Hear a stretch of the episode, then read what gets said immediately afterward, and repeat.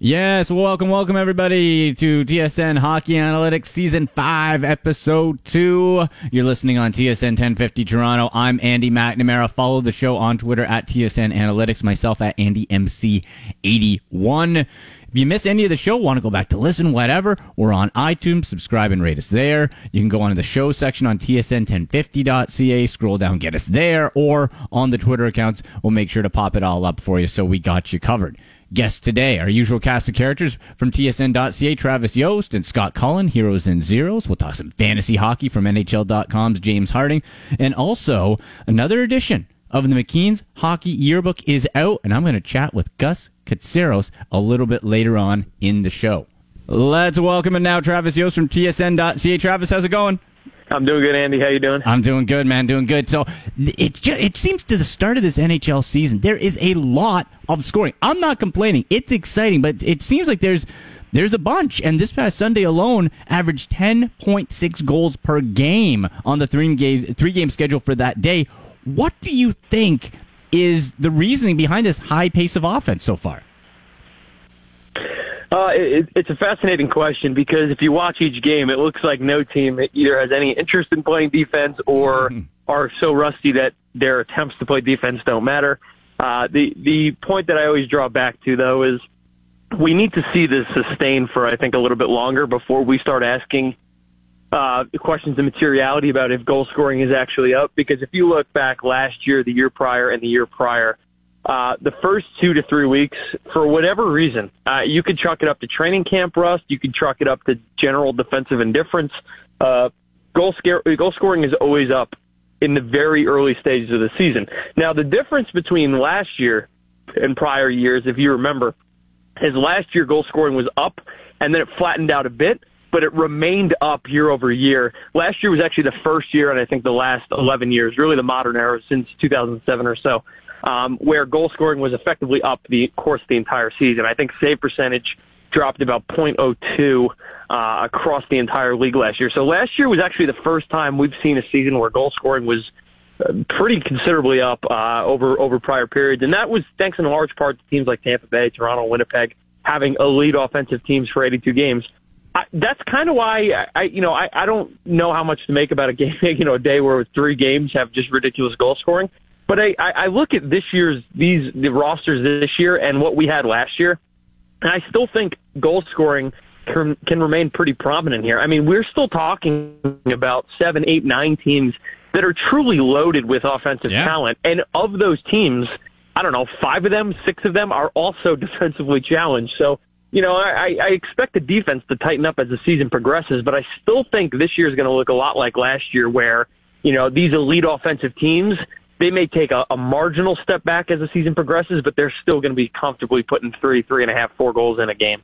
Do you put any of this on the smaller goalie equipment, the, the tweaks there, or is that just you know not not that big it's way too early. I, I don't yeah. know how anyone could possibly say yeah. uh, that, that that is a, a differentiator yet. Um, I, I do think though we will have an ample sample of data probably by the midpoint of this year, if not, you know, if not then, then the full season, where we can at least compare year over year to see, you know, the, the beauty of that is that's the one real control we have, right? Like that's yeah. the one big change that's been made year over year. So we could take a peek at that and see if it's actually had a material difference after we have enough games under the belt.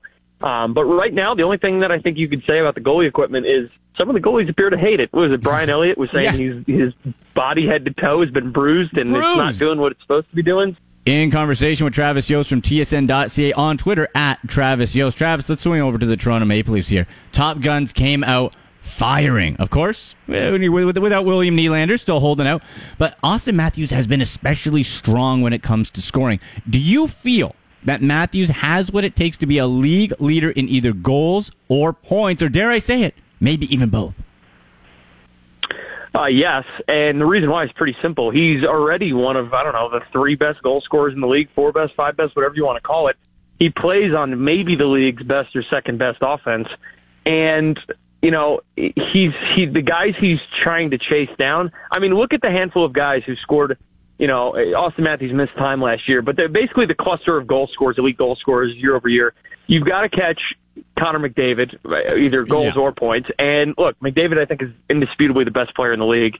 Um, I know there was some furious debate on uh, Thursday on Twitter about whether or not Matthews had caught McDavid, but I think we pumped the brakes a little bit on that. I think McDavid's still clearly the best player.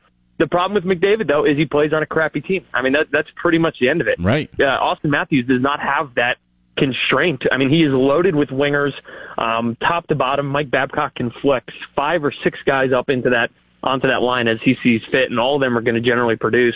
So that's not only going to help the goal scoring, but it's also going to help help the general point totals. Other guys he's trying to catch, Patrick Laine, obviously an elite goal scorer.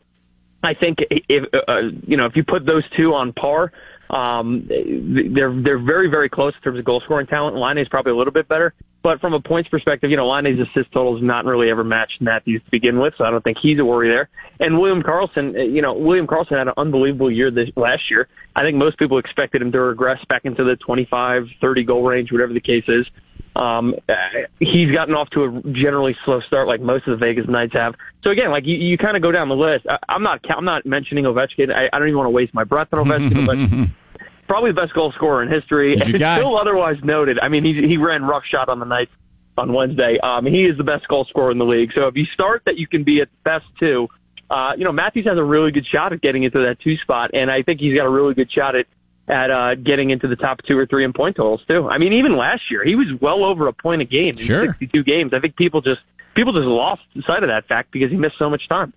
Yeah, and a quick shout out to Ovi, of course, on Wednesday, passing Bobby Hull for sole possession of 17th overall on the all-time scoring list. So some pretty good company there for for Ovi as he keeps rolling along.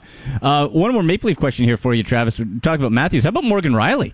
Like his his offensive output is it's something that he's always had, but should we start thinking about Morgan Rielly as maybe grouping him with the elite level of offensive defensemen in the NHL?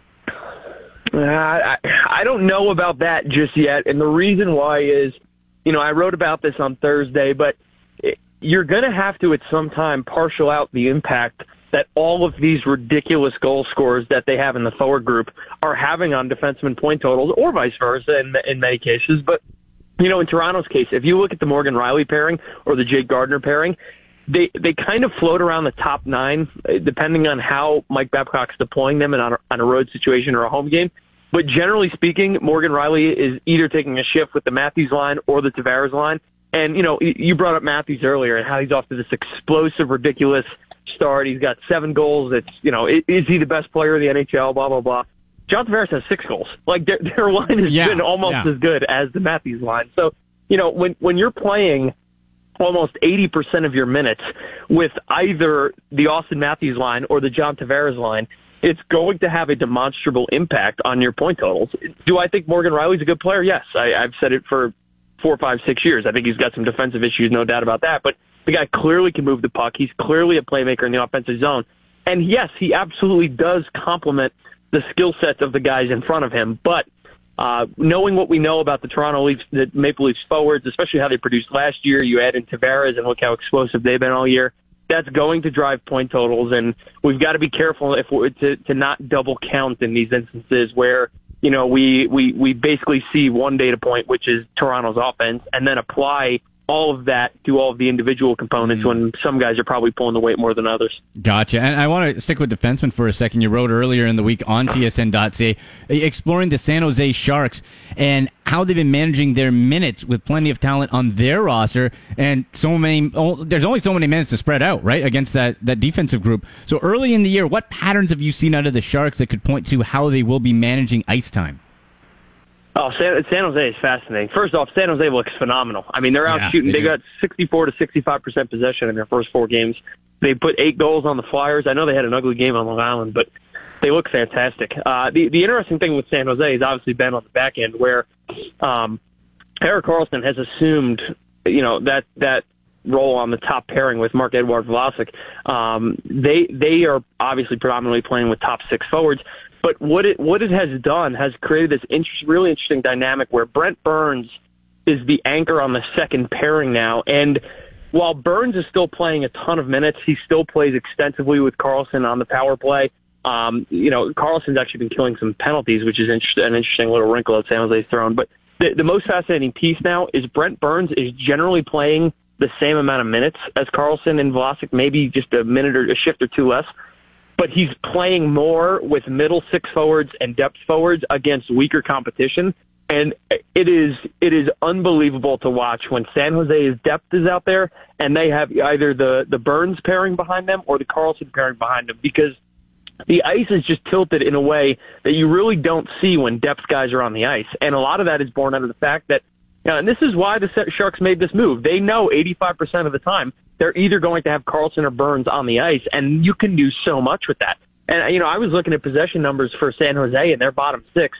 Their third and fourth line are pulling like 75% possession in the first four games. I mean, really? yes, that, that is high. It's going to come down, but when you when you think that every four shots San Jose San Jose is getting three of them, uh, you know, over a four game stretch, a lot of that has to do. Yes, their, their depth forwards have talent, but you're playing with high end first pairing guys behind you on almost every single shift. Eh, generally against other second and third pairings and third or fourth lines. It is it is a decisive advantage, and I expect San Jose to exploit it all year.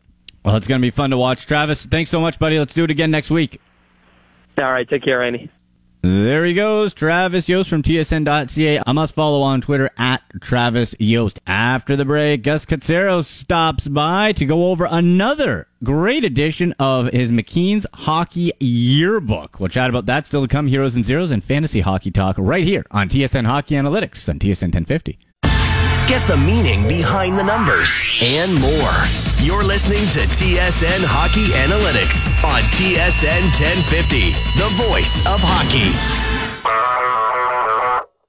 Welcome back to TSN Hockey Analytics here on TSN 1050 Toronto. Andy McNamara with you on Twitter at AndyMC81. The show at TSN Analytics. We are delivered by Domino's. Go grab yourself a medium feast pizza loaded with fresh toppings for just $10.99.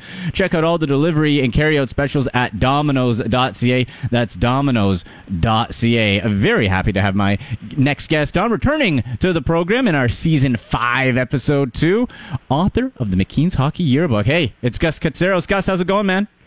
I'm doing great. Thanks for having me back on. Well, thank, and thank you for providing another great edition of McKeen's Hockey Yearbook. Now, this, folks, if you haven't checked this out, this is a must-have material for all hockey fans, especially those interested in doing well in their fantasy league. So let's start with the cover of the book. Now, it features Patrick Laine, Alexander Ovechkin, the caption "Generational Snipers." Now, as this season has started, it feels like Auston Matthews of the Maple Leafs is becoming one of the league's most consistent goal producers. Do you feel Matthews? If he reaches his full potential, is capable of surpassing Laine and Ovechkin in a given season and leading the entire league in goals. Absolutely. I mean, right off the bat, I mean, we're seeing a little bit of a um, of an accelerated scoring um, coming really early in the season here from Matthews. So obviously, we can't expect that to be a sustainable uh, pace. But I mean, he's scored 40 goals. He's already at the point where he's capable enough to um, either take the puck in and score on on his own or, or incorporate his teammates. He's so good in in, in just picking little areas where there's uh, um, some kind of an opening. He stays close to the net. So having surpassed 40 and considering the competition and how hard it really is to score goals and the fact that he's making it look like it's just child's play, um, uh, there's no reason to believe that Auston Matthews can't win the um, the Rocket Richard Trophy completely and outright. Add a little bit of an instance to perhaps an injury to Patrick Laine and perhaps Connor McDavid, who are probably more uh, in the competition to win, um, uh, to score the most goals, more so than Alex Ovechkin, I feel, this year. Um, and, you know, Matthews could top that list very, very handily. Man. That would be be a lot of fun for Leaf fans. And one of the, the, the, great chunks of McKeen's yearbook that you were responsible for is titled Managing Expectations. And we know in Toronto, Leaf fans, uh, not always the most rational, and that's fine. That's that's why it's fans. It's short for for fanatics. But what would you say to to the irrational Leaf fan right now who thinks, hey, you know what, times are good. This golden age will never end. Matthews and John Tavares will be the league's best players, and that the Leafs will go problem free through this regular season. I know that's that's that's not necessarily likely, but you take that tandem of of Matthews and Tavares being at the top of the food chain all year long. How do you think that's going to play out? Well, it's interesting. I, you kind of figured that going into the season, there was a lot of chatter about well, who's going to score more and who's going to be more effective and all of that. I felt all along that Auston Matthews is currently and will consistently be the Leafs' best player. Mm-hmm. Um, uh, to me, him winning the scoring title for the Leafs outright was was a no-brainer. The fact that they're able to split the offense and really do a good job in terms of balancing offensive output um, between them and whoever they're ending up playing with, it really is good times for Leaf fans. There, there there's a lot of excitement. There's a lot of of positive energy. There's a lot of goals and a lot of offense, and those are really exciting elements that brings fans to their uh, to their seats. However, sustainability over the course of a mm. season, clearly we need to manage those expectations. There's, the pace isn't going to ha- uh, going to hold up. Teams will start to become a little tighter. They'll understand what the Leafs are doing. They'll focus and adjust. But at the same time, I still have a lot of concerns. For instance, it's nice that they brought in John Tavares and the Leafs are an offensive juggernaut and all that, but the elements that really made them vulnerable against the Boston Bruins in the playoffs last year still have yet to be addressed. Yeah, a lot of the a lot of the issues became uh, stemmed from the fact that Boston really controlled the play. They were able to retrieve loose pucks. They did a fantastic job of limiting the Leafs um, in terms of getting to loose pucks. Those things haven't been addressed. And until they are addressed or somehow rectified, and we'll see over 82 games in the regular season, uh, I'm I'm not as convinced that they could really go for a long run in the playoffs, but they will provide a damn entertaining season. yeah, the, the journey will be good. And Gus, I think that's that's a great point because come playoff time, we know things clamp up, right? And if that offense is not producing at the same level as it was during the regular season in the playoffs, that's where things could get troublesome for the Leafs. One more Toronto question for you here, uh, uh William Nylander, the contract negotiations. Uh, any idea, any thoughts on how this is going to play out? Are, are you surprised that it's may it's come this far with this long of a holdout? Yeah, I'm a little concerned over how long it's taken. Um, I'm not concerned over the Leafs having the ability to sign Nylander. I feel that they probably already have a plan in place. Um, it's just a matter of both sides coming together, and and I'd like to think that that's going to happen sooner rather than later. I'm sure that a lot of Leaf fans are going to definitely want to see Nylander in, in the blue and white again. Um, the mention of him possibly moving to another organization because they can't re-sign him, I think, is a bit more of a a, a creation of the press more so than a hockey conversation. Um, and at the same time, kind of going back to the little points that we were discussing about playoff hockey, if you are able to provide offensive talent on a variety of different lines and you do have the ability to get the puck back on a consistent basis, that balanced offense is going to be more so important um, than it was in the past that includes an equation with Nylander in the blue and white rather than Nylander being moved for another asset in conversation with Gus Katsaros of McKeen's Hockey Yearbook on Twitter at Kats Hockey. That is Kats with a K. Okay. Let's go to the four S's of scouting here. If you can give us a little preview of that, Gus, you break it down in the McKeen's Hockey Yearbook. And on top of breaking down what the four S's of scouting are, is there a singular S that is more important than all the rest? Well, the four S's are pretty simple speeds, smarts, skills, and skating. So you could essentially break down a player's um, skill set based on those uh, major categories. Each of those categories has subcategories as well, and and I mean they can also overlap. For instance, um, skating and speed have two similar components. So if you have a really fast guy that can skate very well, um, that's one thing. But if you have a fast player that is only good northwest and doesn't have a lot of lateral agility, then the skills component is a little bit dry rather than a really good speed element. So the the fact is balance is key here, and you're looking for elements that are really going to portray um, what a player can do. And to me, I find what we've become is we look at something similar to what like EA Sports does with NHL 98 or whatever, or 19 or whatever the case is, and we assign a value to a sp- uh, particular skill, and that's not how it works. Hmm. You need to be able to integrate, and the amalgamation of all your skills and the integration of them is what creates success. So you asked about which actually is the most important. To me, smarts. Hmm. You could do a lot with a smart player, even with certain limitations. Um, um, skating is the biggest thing. I think that if you can't really get around in the league, and especially at the pace that the NHL demands, that's definitely a problem. But if you have the smarts to be able to get to the spaces where you feel the pucks are going to be, that's what a good goal scorer does. A good hard shot is one element of a good scorer, but you desperately need to be able to get into those spots where you're able to exploit those skills. So the 4S is essentially breaks everything down, and smarts is the most important element that will allow a player to be able to compete fully in the NHL. And you can find all that, of course, in the McKeen's Hockey Yearbook. Uh, we've already talked about the Maple Leafs. Let's swing to some of the other Canadian teams. And when it comes to serious Canadian Cup contenders, it's pretty much the Winnipeg Jets, then the Leafs, and everybody else. But is there any other Canadian market that you feel is destined for an extended playoff run? Maybe not the whole thing, but who can maybe jump up and, and have a good year? Absolutely, the Calgary Flames. I mean, we're looking at it from the perspective of of what they did last year and some of the struggles, but you know, let, letting go of Dougie Hamilton and moving on from him and bringing in Noah Hanifin and Elias Lindholm, uh, the trades seem to look a little lopsided in the off season, but we're seeing that Lindholm is now all of a sudden contributing very well. Hanifin will definitely be able to step in and play a similar but not as effective role as Hamilton. Um, I feel that they have a bit of an aging but effective blue line. They have stability in net, and they have a lot of firepower up front. So it, it might be a bit of a dark horse, but I really wouldn't be surprised to see the Flames do a little bit of damage during the regular season and pick up momentum, and perhaps be one of those dark horse teams that really does go far as far as Canadian content is concerned. Well, and what about the other Alberta team, Edmonton? There's Connor McDavid, you know, the best player in the world, right? And you think, okay, he's on there. There's always a chance. And and two years ago, the, it looked like they were going to go deep and took a step back. What do you make of the uh, of the Edmonton Oilers? Yeah, you know, it's it's a tough situation. I, if to, to your points for everything that you said, when Connor McDavid is on the ice, the Oilers are electrifying. Yeah. When he's not on the ice, they're pretty much the equivalent of a very, very good AHL team. Oh, man. And that is a distinct hmm. divide that is very difficult to overcome. And it's not just a matter of talent, it's also a matter of the way that they play. Teams are able to overpower when Connor McDavid isn't on the ice. So now going back to again this offseason, you see a lot of improvements in Calgary. You see a little bit of change in, in across a lot of teams that required something, something to get them over the hump. And Edmonton did nothing. They didn't improve. They didn't add anything. They didn't subtract.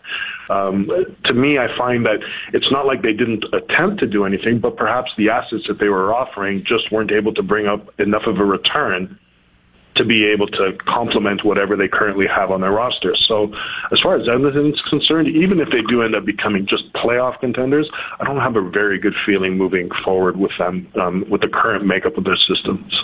And last one for you here, Gus. What, what, do you make? We talked about in the first segment with Travis Yost, the crazy goal totals we've seen so far to start the year in the NHL. Is it something eh, related to how teams are just ironing out their systematic problems early in the year, that kind of a training camp extension? Or is the NHL on a long term pace to see more scoring than we've ever seen before over a full season? Well, I think that it's, it, it's a pretty wide, wide open subject here, but I feel that for the most part, one, we're seeing an influx of a lot of younger talent that are more than just ready to play in the NHL. They are capable of producing in the NHL. So that seasoning that perhaps was there maybe a few years ago um, just isn't there anymore. So now players at a developmental stage are actually jumping in and providing scoring output. And that, to me, I think is one of the bigger turnarounds. Um, add to the fact that players and coaches are starting to do a little bit, um, are starting to do things in a little bit of a different fashion. One of the things that I think we're going to end up seeing, especially this year, is stars or offensive talent being used to kill penalties. And if you start putting talent on the ice that's able to generate scoring in a situation where perhaps the defense is not necessarily in tune because on the power play you probably have your best offensive players on there, it's going to potentially increase shorthanded goals. If you have a good steady amount of even strength scoring, a good steady amount of power play scoring, similar to what levels have been in the past, but you're adding another element of shorthanded scoring, goal scoring goes up. Add to the fact that you have younger, more developed, ready to play talent in the NHL, scoring goes up. Add to the fact that perhaps we're still in October and just out of fresh out of the preseason, and, and systems aren't as tight as they should be. Um, nine game looks for rookies and stuff like that. So it all adds up. Individually, it may not necessarily mean much, but when you put everything together, it really does show that the NHL is really looking at to become more of an offensive league, and they're bringing in players to support that, and the systems itself are also being put into a situation to support that as well. So I love it. Like from an entertainment perspective, oh, yeah. goals are goals. And that makes for a very exciting product. And Gary Bettman likes offense because offense equals cash. Gus, thank you so much as always, man. Really appreciate you being on the show again. The pleasure is always mine, guys. Thanks very much. There he is, Gus Katsaros of McKeen's Hockey Yearbook. Make sure you check that out on Twitter at Kats Hockey. Kats with a K after the break. Some NHL fantasy talk with NHL.com's fantasy expert And our resident fantasy expert, it's James Harding. That is next on TSN Hockey Analytics here on TSN 1050. Get the meaning behind the numbers and more. This is TSN Hockey Analytics on TSN 1050, the voice of hockey. Back we are here on TSN Hockey Analytics on TSN 1050 Toronto. I'm Andy McNamara on Twitter. Get the show at TSN Analytics. Myself at AndyMC81. You can download and subscribe us to the podcast on iTunes, the show page on TSN1050.ca, and of course on Twitter. Well, let's get into some fantasy hockey talk here with my guy from NHL.com, fantasy expert James Harding. James, how's it going, bud? Uh, I don't know uh, who's doing better, Andy, me or the Maple Leafs after that 7-6 overtime win earlier this week. I mean, you want to talk about fantasy stats. What a game for fantasy stats that was. Oh, yeah. Well, you know what? Uh, what I wanted to do this week, James, is kind of take, because we're still early on in the season. So let's take kind of a broad view when it comes to the Canadian teams and the fantasy options on it. Because let's face it, part of fantasy hockey is you like to pick the players that are on the team that you like. So that's that's all part Absolutely. of the fun. Whether it's uh, for your your league you're drafting, whether it's for DFS, DraftKings, whatever, that's part of the fun. So let's swing around like each Canadian team and and give me who you think the top fantasy producer will be, and then a sleeper. So for the Maple Leafs, now I would just say Auston Matthews, but is John Tavares somebody we got to consider as a top producer too? You know, somebody once told me that both of them are really good at hockey. Uh, and I, thought that was I thought that was pretty good analysis right there. So I'm I'm going to say they're both really good at hockey. Um, I think Auston Matthews right now is the safer pick. Uh, he's doing a little bit more all around than John Tavares. He's one of the league leaders in goals, one of the league leaders in points. He's producing both scoring and with assists on the power play. Uh, Tavares has really only produced uh, goals so far, but that's never a bad problem to have. Uh, but I think the all-around production that you're seeing from Matthews right now at both even strength and on the power play is going to serve him a lot more. And I think just having John Tavares there has helped take some of the pressure off of Matthews, kind of like what happened with Matt Barzal and the Islanders last year. Having Tavares there forced a lot of teams to take pressure off of Matt Barzal. I think the same thing is happening with Auston Matthews. And a guy who's playing with Auston Matthews right now is my sleeper for that team, Oh. and that's uh, Kasperi Kapanen. When you look at what he's done in his first handful of games with Matthews, he has been super productive. He was a guy who had spent most of his career so far in the short career that he's had in the bottom six. Now he's getting a chance on the top line. In the first game that him and Matthews were together, uh, he had a, a goal and an assist because of Matthews. So uh, if he stays there, he's a real deep sleeper in both season long and, and daily aspects. And, and I love where the two of them are gelling right now. And that might be bad news for William Nylander unless Yeah. he comes back pretty soon. Well, I was going to say that that he kind of depends on what happens with William Nylander, but the good thing is, yeah, if you can pick him off a waiver, slide him in while it produces, and if things taper off, okay, you know, whatever, that's that's fine. But eh, on and on the, the daily play, you keep going going with him until he gives you a reason not to, right? Like that's that's all about the the type of value, and he's uh, he's still a good buy if you're slotting him into your your classic DraftKings lineup. Absolutely, 100%. Until he gets too expensive where you're like, I don't know if I want to pay that for him, you roll with him every night that he's with Auston Matthews. Yeah, he's forty. If you put him in a DraftKings lineup that so far is forty seven hundred bucks, that's not bad. Top line guy, forty seven hundred. I I take it. I'm good with that. Roll with that. That's totally fine. All right, let's slide along to Ottawa. Ugh, boy, uh, this might be a little trickier. Yeah, you know, and this one I thought about for a while, but just based off of his his game that he had earlier this week, only his second career game, I have to say it's Brady Tkachuk. Um, two goals and an assist the other night, six shots on goal, four hits, skating on the top line with with Matt Duchene and uh, Mikkel Boedker over there. He just has the highest upside of anybody offensively on that team, uh, especially in keeper and redraft leagues. I, I have to say that no matter what he does this year, going forward right now for the next few years, he's really going to be their top fantasy option. And then the sleeper for the Senators on defense, I love Thomas Chabot. What he's doing right now, he's taking over as a young defenseman, playing big minutes, filling in Erik Karlsson's former spot, both on the first defensive pair at even strength and running the point on their first power play unit. So I really love what Thomas Chabot is doing there right now. If you need a third or fourth defenseman in any league, and of course taking a flyer on him as well in daily fantasy because he's a guy on a team like that who's going to get 20 to 25 minutes a night in every situation. So he's going to give you production in some way, shape, or form. And we kind of roll through the ugly part of the country again. Uh, Ottawa, then Montreal. Ugly not as in beauty, but as far as hockey play. Uh, the Canadiens, what are you thinking? Well, it's got to be Carey Price as their Yeah, top fantasy yeah. performer. Um, you know, he's coming off of a career worst season last year, 16, 26, and 7, a 311 goals against average, and a 900 save percentage, all the worst marks of his career. But so far, through the first couple week of the, week and a half of the season, he's looked very strong, looked like the Carey Price of old that we're used to. That first game against the Toronto Maple Leafs, after that game, you heard all the Maple Leafs players saying that's a good hockey team. They're a lot better than people think they are. And I think when you have Carey Price at the top of his game like he looks right now, he's going to keep them in games. He may not always give you a win, but he, I think he's going to give you the, the very good peripheral stat numbers, the save percentage, and the goals against that we're used to getting from Carey Price in the past. And my sleeper, I'm going to go defense again with this one, and it's Jeff Petry Oh. with uh, Shea Weber out long term until about December. Petry is going to be the guy, kind of a la Thomas Chabot with the Senators. Uh, Petry is running the first pair at even strength, and he's running the point uh, on the, the first power play unit, and he's coming off career highs in goals with 12, assists with 30, points with 42, and uh, 178 shots on goal. And he had 23 power play points last year from a guy who a lot of people for a number of years when he was with uh, Edmonton said this guy's only a defensive defenseman. He's starting to show the offensive side of his game, and until Weber comes back, he's really going to be the guy there.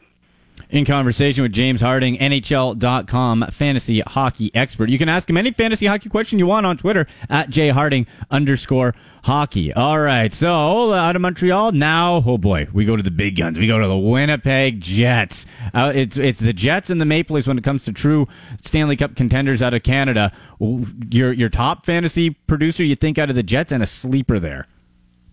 Yeah, and and the Jets are my my favorite to win the Stanley Cup. Actually, my preseason prediction was was Winnipeg over Tampa Bay for the for the Cup. So uh, I, I love this team, and and what's not to love about them? But Patrik Laine is their guy.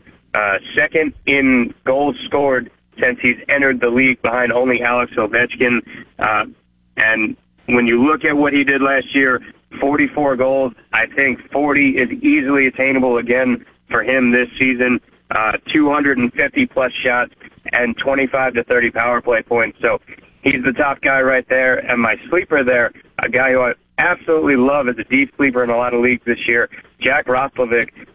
Third line center there right now, but I have a feeling that if Laine and Nikolai Ehlers don't mesh very well with Bryan Little early in the season, Roslovic is going to get his shot to center that second line, and I really, really am excited to see what he can do. He's a guy who had 87 points uh, in, excuse me, 83 points in 97 career AHL games before his call up last year when he had uh, 14 points in 31 games in the NHL. So I would love to see a young guy like that get a shot with Ehlers and, and Laine for an extended period of time.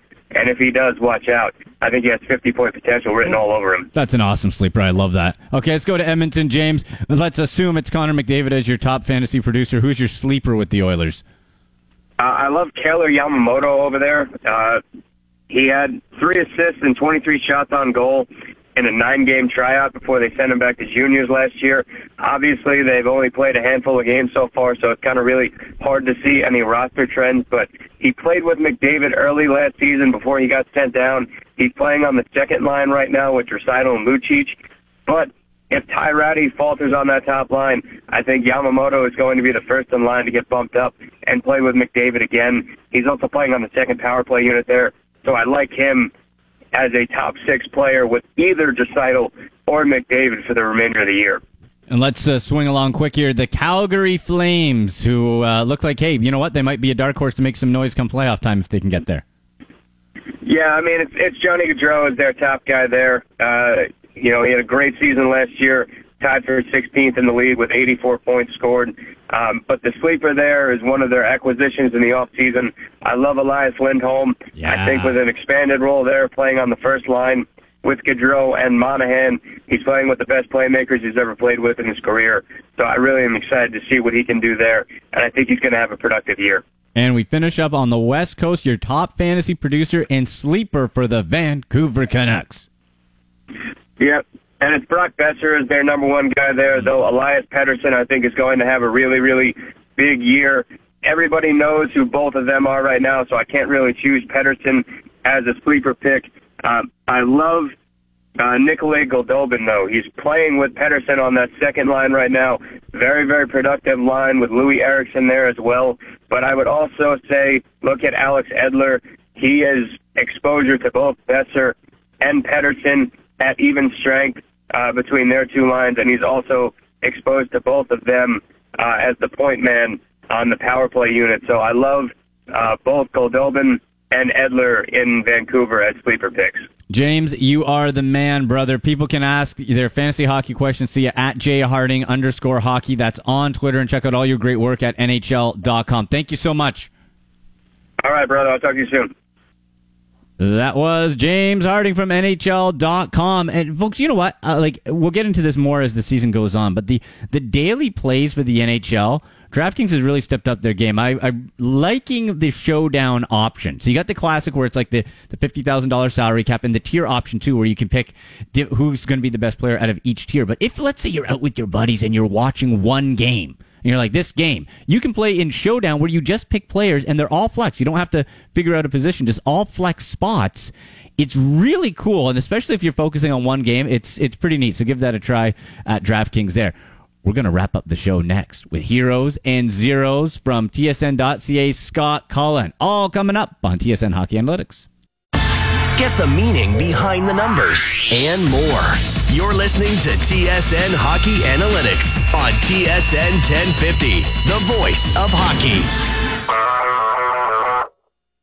Back to wrap up another edition of season five for TSN Hockey Analytics. I'm Andy McNamara. Get the show on Twitter at TSN Analytics, myself at AndyMC81. If you missed any of it, shame on you, but you can go find it at iTunes, subscribe and rate us there on the show page on TSN1050.ca, and of course, we'll have it popped up on our Twitter. Well, let's get to my guy, TSN.ca, Scott Collins. Scotty, how's it going? Great. How you doing, Andy? I'm doing well. And uh, in the last segment, we spoke with uh, James Harding on some fantasy talk for NHL.com and took a big picture view of the season for top fantasy producers and sleepers for each Canadian team. So I want to do a similar thing here since it's still early in the season for heroes and zeros. So if we Sure. go if we go through kind of like the maybe position like a top center, winger, defense, and goalie for who you project as as the long term hero for the season, and then some guys who, who might who might regress along the way. Sure, sure. Uh, so let's start with the heroes. My, my hero at center is Evgeny Kuznetsov. Um, and, and what I've kind of done here is I, I've, I look at you know where I had guys projected uh, in in my top 300 scorers and in my fantasy rankings, and you know kind of what they've done here in the very early part of the season. You know, do, do I have doubts about um, you know where my projection was? And, and like yes, I could take Auston Matthews. He obviously is off to an amazing start, uh, but Evgeny Kuznetsov, I think, is is interesting. Is I, I, I project him to be sixth in scoring in the league, uh, and and I'm already wondering whether that might end up being low, um, just because.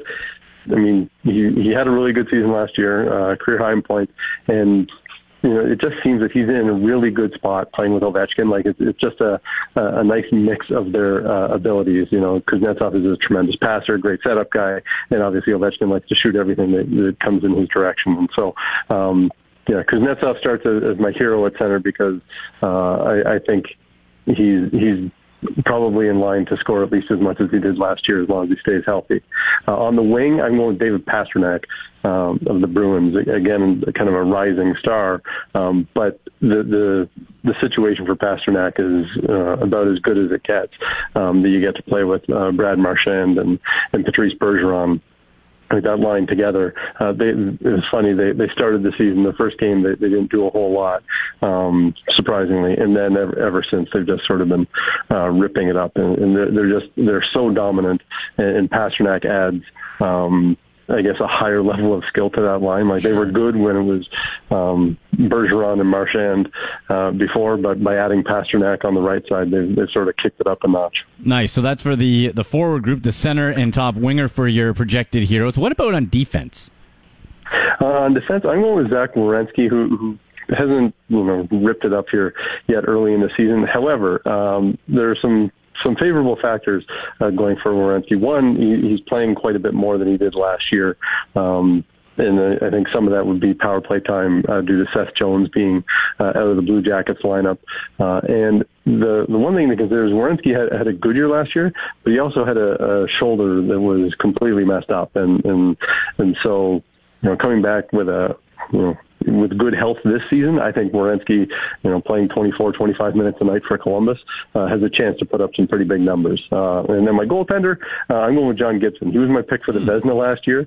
Um, I thought he had an awesome season, uh, and you know, I, ha- I haven't seen uh, anything in the early going this season to to contradict it. Uh, you know, he, he's been fantastic, and and I mean, frankly, he's he's playing behind a bad team right now in Anaheim, like uh, a bad team that's also hit by injuries, and yeah. uh, and so he's he's had to make a lot of saves, and and so far he has. So those are the projected heroes for the year. Now, what about the zeros? And and this is more along the lines of guys who maybe are a bit overhyped or who you see really regressing. If we go with, with the two yeah. forward groups, the center and wing. All right. Well, my, my center is, is the most obvious of them all, William Karlsson. Yeah. Um, you know, scored his 43 goals last year and shot 23%. An awesome, amazing story. But come on, no one expects that he can do that again this year. Uh, and, and I mean, and part of it, part of it is because he's he's not a huge shot generator. Um, you know, the, the guys who who we kind of come to expect to be the leading scorers, they're getting three, four, you know, sometimes five shots per game. Karlsson doesn't do that. You know, he, he's under two uh, shots per game, and so it's really tough to to score at, at that elite rate when you're when you're not generating that many shots. I mean, I, I think he can still be a very valuable player for Vegas if he, if he scores half as many goals as he did last season. Um, but I, I think it's almost an automatic that he's not going to be uh, scoring 43 goals. Uh, on the wing, I'm going with Mark Stone, and I and I say this with with all due respect for Mark Stone, who I think is a really good player, I think he doesn't have very much help um, yeah. in Ottawa right now. And uh, you know, he he he may. I mean, if he plays the whole season in Ottawa, he may uh, have another 60 plus point season. But you know, last year he was. Um, you know, he was over 60 points despite missing a bunch of time with injuries, uh, and I, I think uh, you know, he was better than a point per game last year, and I, I can't imagine that he's going to be able to do that with that Senator supporting cast this year. So, um, you know, I'm, I'm expecting some regression from Mark Stone, though maybe not the fault of Mark Stone. Right, yeah, just his his situation. So that's a forward. What about defense and goalie for regressing and, and year long zeros? Yeah, you know, I'm going on defense, expecting some regression out of Josh Manson uh, who had an awesome year last year for Anaheim. And it's not to say that um, you know he, he's still a very good defenseman, uh, but I think his uh, his point production last year got inflated by uh, you know a high on ice shooting percentage, uh, pushing ten percent, and I just think, as I, as I said, this Anaheim team isn't great, uh, and I could see that that on ice shooting percentage coming down, and um, and therefore Manson's uh, point production uh, going down with it. And you know, and this is, I guess, a, a combination of, of the problems with Karlsson and Stone, right? Karlsson's case, I'm, I'm talking about the percentages coming down, and I think that applies to Manson. Uh, in Stone's case, I don't like his supporting cast, and that's kind of the case with Manson too. So mm. he he gets hit on both sides. Uh, when it comes to goaltender, I'm going Marc Andre Fleury. Uh, again, this this might seem a little obvious since he's a veteran goalie who's coming off the the best season of his career uh, statistically, um, but I, I think it was uh, natural to expect regression, and and given his start to the season, you know, regression has hit him hard already, uh, and and so uh, you know, I mean, we're, we're we're very early, and so I don't don't want to. Um, you know, write it off altogether, but I, I think it was uh, almost a sure thing that he would not match last year's numbers, and and, given his start this year, I think that that is uh, that correction is is already in place. And Scotty, that's uh, that that's really the Golden Knights in a nutshell coming into this year, right? Like everything worked, everything clicked, everything was above expectations last year. Like this, what if this team just comes back down to the mean, to what they were supposed to be? Where do you see them finishing up? Is this still a a playoff team? Is this a wild card team? I think they can be a playoff team. Uh, I mean, but but now, yeah, like playoff team, maybe they are just a wild card. Mm. Um, but like because they did make some good moves, right? In the sure, offseason, sure. like you know, you get Pacioretty, you get Paul Stastny. Like those are uh, the kinds of moves that should help you be uh, competitive now. Um, but uh, I mean, I, I, one of the things that as we evaluate teams, we, I think we sometimes forget how how much goaltending matters. Right. Um, and and so you know, when a goaltender has you know a really great year, um, you know, we kind of keep it in our minds of, oh well, that, that'll just continue, and, and obviously that's not the case. But it also works in reverse. Like I, like I look at a team like Montreal Canadiens, who I mean they're probably not going to be good this year, but Carey Price was you terrible last year, and certainly from Carey Price standards, he was terrible. Like if Carey Price turns around and gives the Canadiens you know, a Carey Price season, you know, a 925 save percentage or better.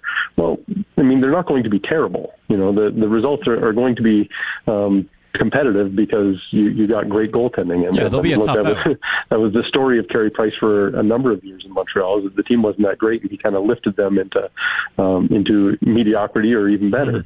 Mm-hmm. And and so the reverse is kind of what uh, is going on in Vegas. Is that um, you know if if Fleury can't you know carry them the way he did last season, uh, do, do they have kind of the, the rest of the team to to pick up the slack? And I, I do think they have enough of enough talent there that they can still be a playoff team. But yeah, I don't see them uh, kind of running away with their division the way they did last season. Scotty, great insight. As always, people can find your work all over tsn.ca, statistically speaking, and on Twitter at TSN Scott Cullen. Thank you so much, man.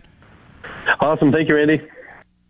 There you go, Scott Cullen from TSN.ca, and that will do it for us. Another edition of TSN Hockey Analytics in the books. Again, if you missed any of the show, iTunes, Twitter, at AndyMCD1, at TSN Analytics, on the show page, TSN1050.ca. Check it out there. Thank you so much to all of our guests. So for producer Sean Lavery, I'm Andy McNamara. You've been listening to TSN Hockey Analytics on TSN 1050 Toronto.